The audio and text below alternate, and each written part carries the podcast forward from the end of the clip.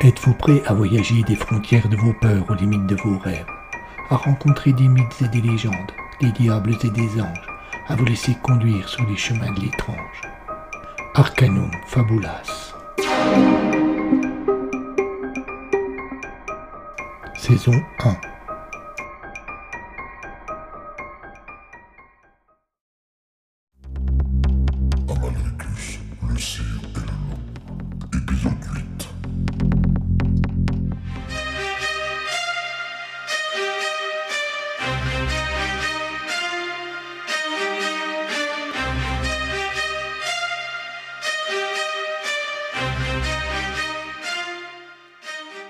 Ce nouveau crime eut raison des derniers soubresauts de discernement de l'opinion publique locale. On commençait à entendre dire de ça et de là Puisque la police n'est pas assez efficace à nous défendre, nous allons le faire nous-mêmes. Le sous-préfet, craignant qu'une milice populaire entourée de toutes les dérives possibles ne voie le jour, demanda des renforts et prit des mesures plus spectaculaires qu'efficaces. Une centaine de gendarmes reçurent ainsi pour mission de quadriller le marais. Depuis les premiers meurtres, une surveillance avait déjà été mise en place, mais cette fois les moyens étaient vraiment plus impressionnants. La consigne était simple.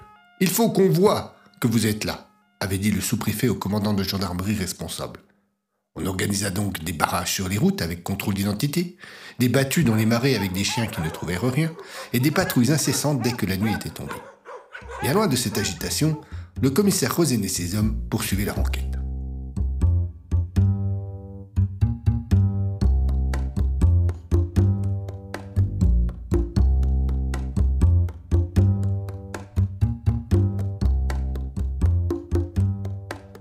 La jeune femme qui montait les escaliers devant lui en lui montrant le chemin avait sans doute l'un des plus jolis postérieurs qui lui avait été donné de voir. Le commissaire, malgré les centaines de préoccupations qui l'occupaient, ne put s'empêcher de le remarquer. Voilà, dit la jeune femme en s'arrêtant devant une porte sur laquelle était écrit 23. C'est ici. Elle glissa une clé dans la serrure et se desserra pour laisser le passage. Rosen entra dans la petite chambre. Son accompagnatrice resta sur le pas de la porte. Vous n'avez rien touché? demanda le policier en montrant la pièce d'un geste circulaire. Non, j'ai juste refait le lit le matin où... Enfin, vous comprenez Il est parti tôt demanda-t-il en sortant son calepin de sa poche pour prendre quelques notes. Je ne sais pas. Ne sur avant six heures, je n'avais pas encore pris mon service. Rosen s'approcha de la table de nuit, l'ouvrit. Elle était vide. Il s'assit sur le lit et réfléchit. Une question de la jeune femme le tira de ses pensées. Vous n'avez plus besoin de moi, commissaire? Non, je vous remercie, répondit-il sans se retourner. Bien, je laisse la clé sur la porte, vous me la rapporterez quand vous partirez. Pas de problème. Il entendit les pas descendre l'escalier. Il posa sa tête sur sa main et tenta de faire le point. Le vieux qui avait été assassiné dans le marais s'appelait Gustave Lufrier. On ne savait rien de plus sur lui pour l'instant, mais des recherches étaient en cours.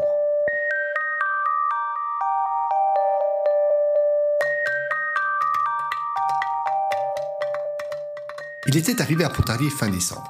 Il avait loué cette chambre dans cet hôtel plutôt agréable tout proche de la ville. Personne n'avait vraiment été capable de lui dire à quoi le vieux occupait ses journées.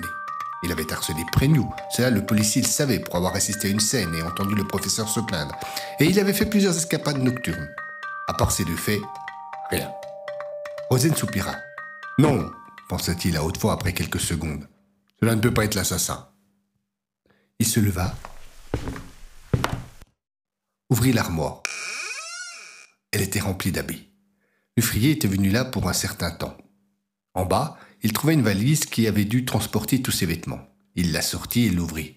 Elle contenait de nombreux documents en tout genre, une lettre commençant par Cher David et quelques livres dont un sur les légendes russes. Et puis, un papier attira plus directement son attention. Il le lut et se frappa le front.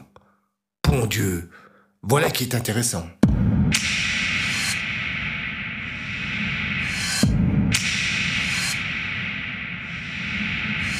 Trois jours déjà que Paul avait vu le meurtre dans les marais, et trois nuits qu'il en rêvait, se réveillant en sueur après chaque cauchemar, tentant de se ressaisir, mais assailli par d'étranges sentiments. Ses rêves lui paraissaient extérieurs, comme si quelqu'un lui racontait une histoire. Et puis non, se disait-il pour tenter de se rassurer, ce sont des rêves tout à fait normaux. La scène que j'ai vécue n'est pas banale, c'est tout.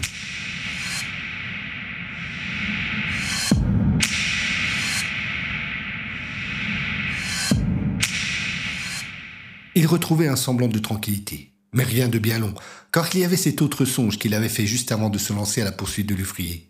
Ce cauchemar avec son neveu et ce loup en tout point semblable à celui qu'il avait vu en vrai dans le marais juste après. C'était trop gros pour être une simple coïncidence. Il y avait sans doute une autre explication. Paul était un homme rationnel. Il se targuait d'avoir un esprit scientifique, de connaître la raison. Pourtant, depuis le début de cette affaire, et sans qu'il ne sût vraiment pourquoi, il sentait que peu de choses auraient suffi à le faire douter. Peut-être cet endroit, cette cluse avec ce château millénaire auréolé de dizaines de légendes. Peut-être un besoin de se rassurer, de se dire que la mort de son neveu n'était pas un simple meurtre gratuit commis par un illuminé et qu'il y avait autre chose après. Ou peut-être, simplement, ces rêves étranges qui le hantaient jour et nuit.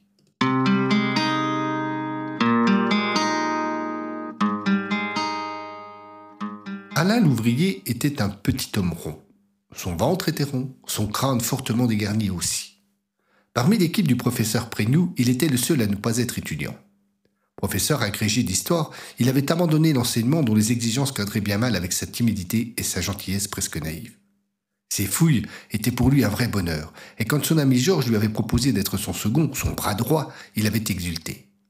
Travailleur sérieux et très méticuleux, peu de membres de l'équipe appréciaient vraiment de faire équipe avec lui, le trouvant trop tatillon, trop austère.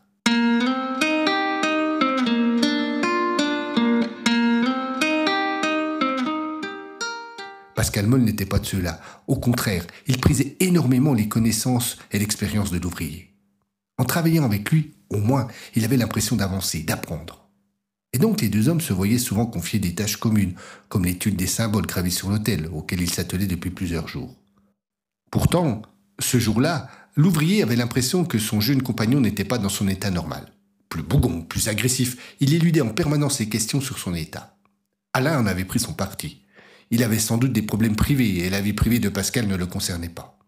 En ce début d'après-midi, les deux hommes travaillaient donc dans un silence de plomb, chacun recopiant les signes gravés sur l'un ou l'autre des côtés de l'hôtel. L'ouvrier n'aimait pas cette ambiance. Il essayait par tous les moyens de nouer un peu de dialogue.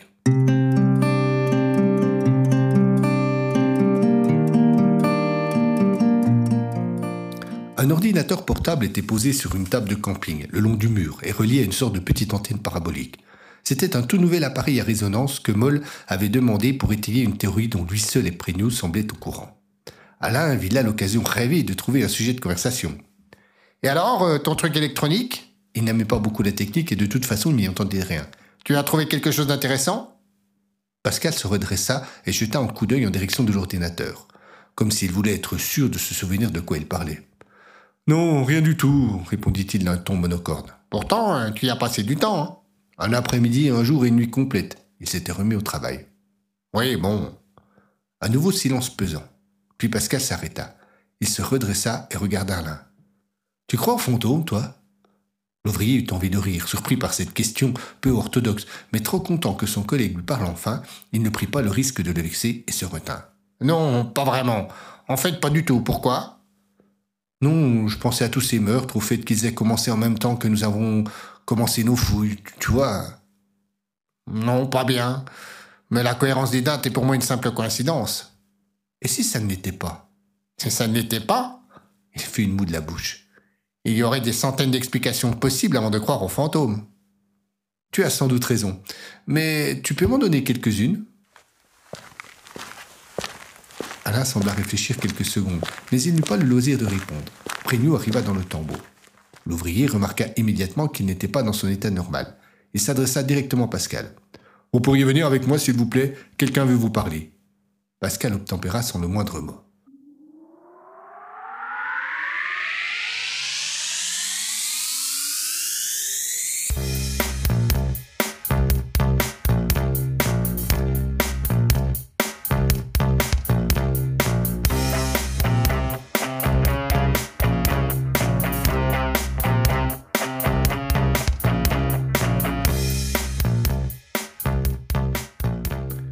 Dans le bureau de Prégnou, où ce dernier conduisait le jeune étudiant, attendaient trois hommes, dont deux policiers en uniforme.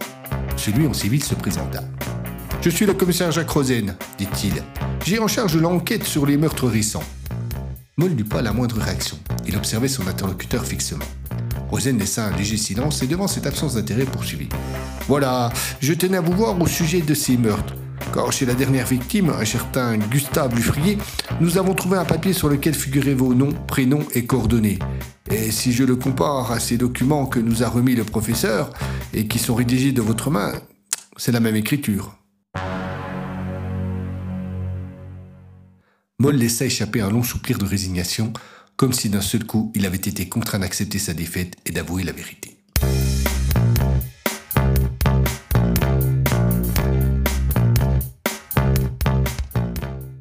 Si Flavien Sénéchal avait gagné et était parvenu à faire innocenter Sandrine, l'affaire pour lui n'était pas finie. Il s'était pris d'une certaine amitié pour la jeune fille, et les difficiles événements qu'elle avait vécus l'avaient fait rechuter. Elle avait été de nouveau hospitalisée en service psychiatrique après avoir tenté de mettre fin à ses jours. Le jeune avocat lui rendait visite quotidiennement depuis une semaine, mais elle ne parlait pas. Il lui apportait toujours quelque chose, des fleurs, du chocolat, des livres. Il entrait dans la chambre. Bonjour Sandrine, il montrait le cadeau. J'espère que cela vous conviendra. Elle regardait l'objet, les yeux vides, sans aucune réaction. Il le posait sur la table de nuit ou sur le lit, il s'asseyait. Elle ne disait rien. Il demandait des nouvelles, faisait des commentaires sur le temps. Elle ne réagissait pas. Cela ne décourageait pas le jeune avocat habitué aux causes perdues. Il était persuadé que son obstination allait être payante.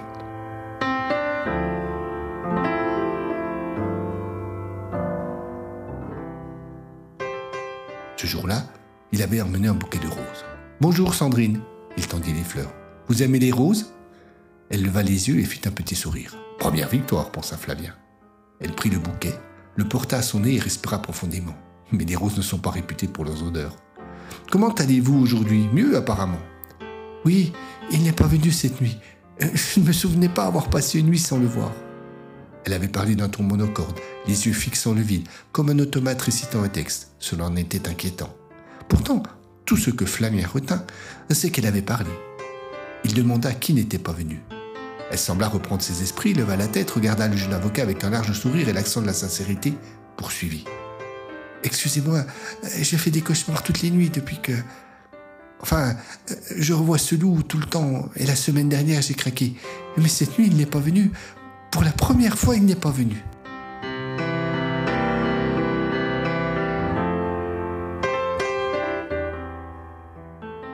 Flavien se leva et posa la main sur l'épaule de Sandrine. Il sentit une petite décharge, comme de l'électricité statique, mais beaucoup plus violent et moins bref. Il eut un geste de recul, puis un sourire, et reposa sa main sur l'épaule de la jeune fille. Vous allez vous sentir mieux maintenant, vous verrez, beaucoup mieux. Ils discutèrent une bonne heure, puis l'avocat prit congé, rassuré de voir que la jeune fille se sentait mieux. Bien qu'il ne le sût pas encore, la nuit suivante, Sénéchal allait faire un cauchemar. Dans les marais, il serait poursuivi par un loup auquel il ne parviendrait pas à échapper.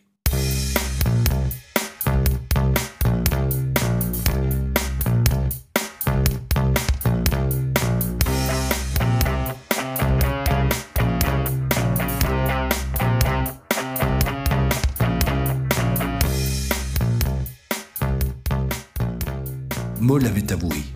Il avait bien eu des contacts avec le. Le professeur m'avait dit qu'un vieux venait souvent pour tenter de le persuader de cesser les recherches. Au début, je n'avais pas accordé trop d'importance à ses dires, et puis, puis je l'ai rencontré par hasard une fois où il venait de se faire éconduire par Prégnou. Par hasard, insista Rosen, en prenant des notes sur son carton. L'embarras de Moll s'accentua. Il levait les yeux au plafond, soupirait visiblement, il ne savait trop sur quel pied danser. Par hasard, insista le commissaire en levant les yeux pour fixer son interlocuteur. Non, pas par hasard, avoua Moll. Et puis il entra dans les détails, découvrant comment il avait accosté le vieil homme et discuté de longues heures avec lui sur les meurtres et sur les raisons de ceux-ci. Le commissaire demanda pourquoi ton intérêt. À cause de ce que j'ai découvert dans le tombeau.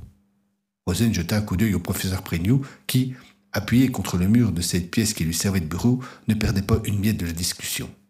Mais le policier ne put lire que la surprise sur le visage du scientifique. Remarquant ce petit jeu, Moll poursuivit. Oh, ce n'est pas la peine de lui demander, j'en ai parlé à personne. C'est quelque chose de très particulier et... Il hésita. Les policiers et Prignou semblaient de plus en plus intéressés par cet entretien. Moll soupira de nouveau un grand coup et prit sa décision.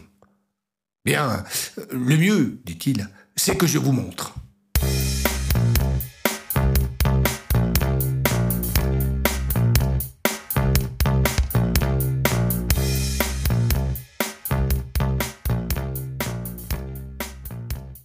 Demande du jeune homme, on fit sortir du tombeau toutes les personnes qui s'y trouvaient.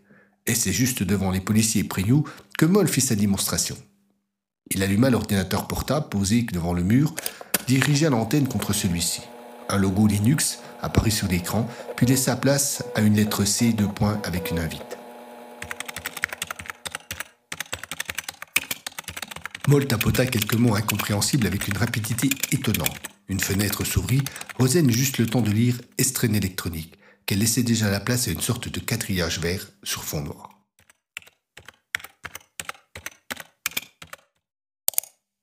Voilà, dit Moll. Cet appareil, il montrait l'antenne, relié à cet ordinateur, permet de savoir ce qui se cache dans ou derrière un mur. Il envoie des sons à très haute fréquence, on ne les entend pas, et ceux-ci reviennent plus ou moins rapidement selon la résistance qu'il rencontre. Ensuite, l'ordinateur reconstitue l'image sur l'écran. C'est très lent, mais cela permet de savoir si un mur ne cacherait pas une porte ou des choses comme cela. Il jeta un regard narquois près de nous. Ce dernier, se sentant agressé, prit la parole. La théorie de Pascal est que ce mur-là cache une ancienne porte qui permettait d'accéder ici. Si cela était vrai, cela voudrait dire que nous ne serions pas dans un tombeau. Exact, reprit Moll. Et c'est avec cette idée dans la tête que j'ai commencé mes tests. Mais en fait, voilà ce que j'ai trouvé. Il fallut bien dix minutes à la machine pour que son écran se remplisse de points de couleurs différents, formant une mosaïque difficile à interpréter. Regardez, ici et là. Avec son doigt, il désignait trois zones de l'écran, mais le commissaire et les autres ne voyaient rien. Attendez, je vais rendre cela plus clair. Il pressa trois touches, l'écran s'effaça, se redessina en noir et blanc.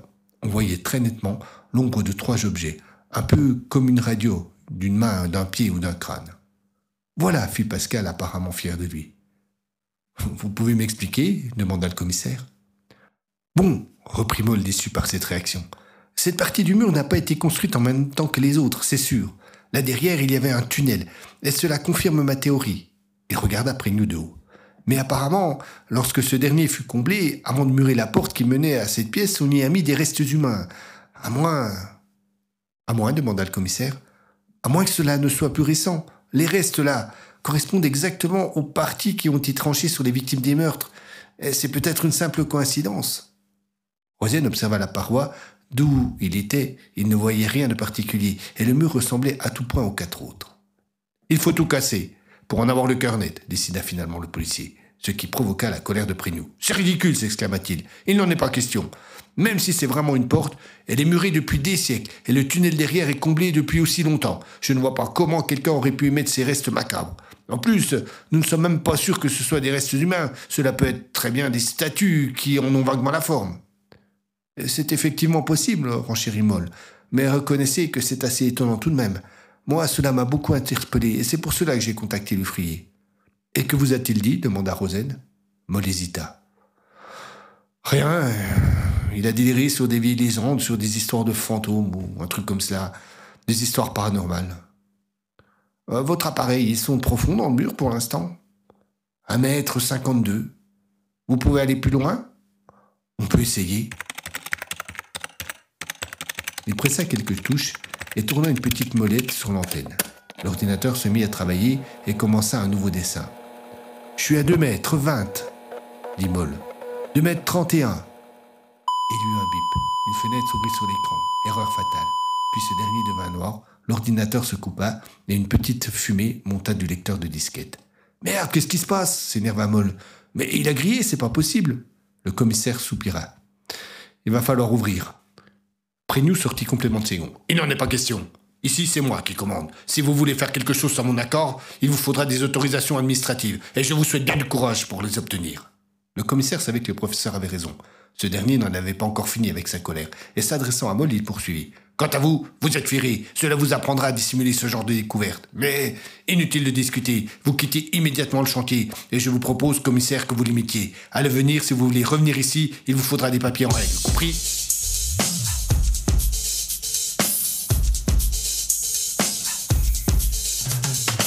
Lorsque Rosen rentra au commissariat, Sénéchal y attendait. Les deux hommes se connaissaient bien et s'appréciaient beaucoup, bien qu'ils ne fussent pas toujours dans le même camp. L'avocat demanda un entretien et le commissaire le lui accorda immédiatement. Cela dura une heure. Quand Sénéchal quitta le commissariat, Rosen avait fini d'être convaincu que cette affaire n'était pas comme les autres et qu'il lui faudrait jouer sur le tableau.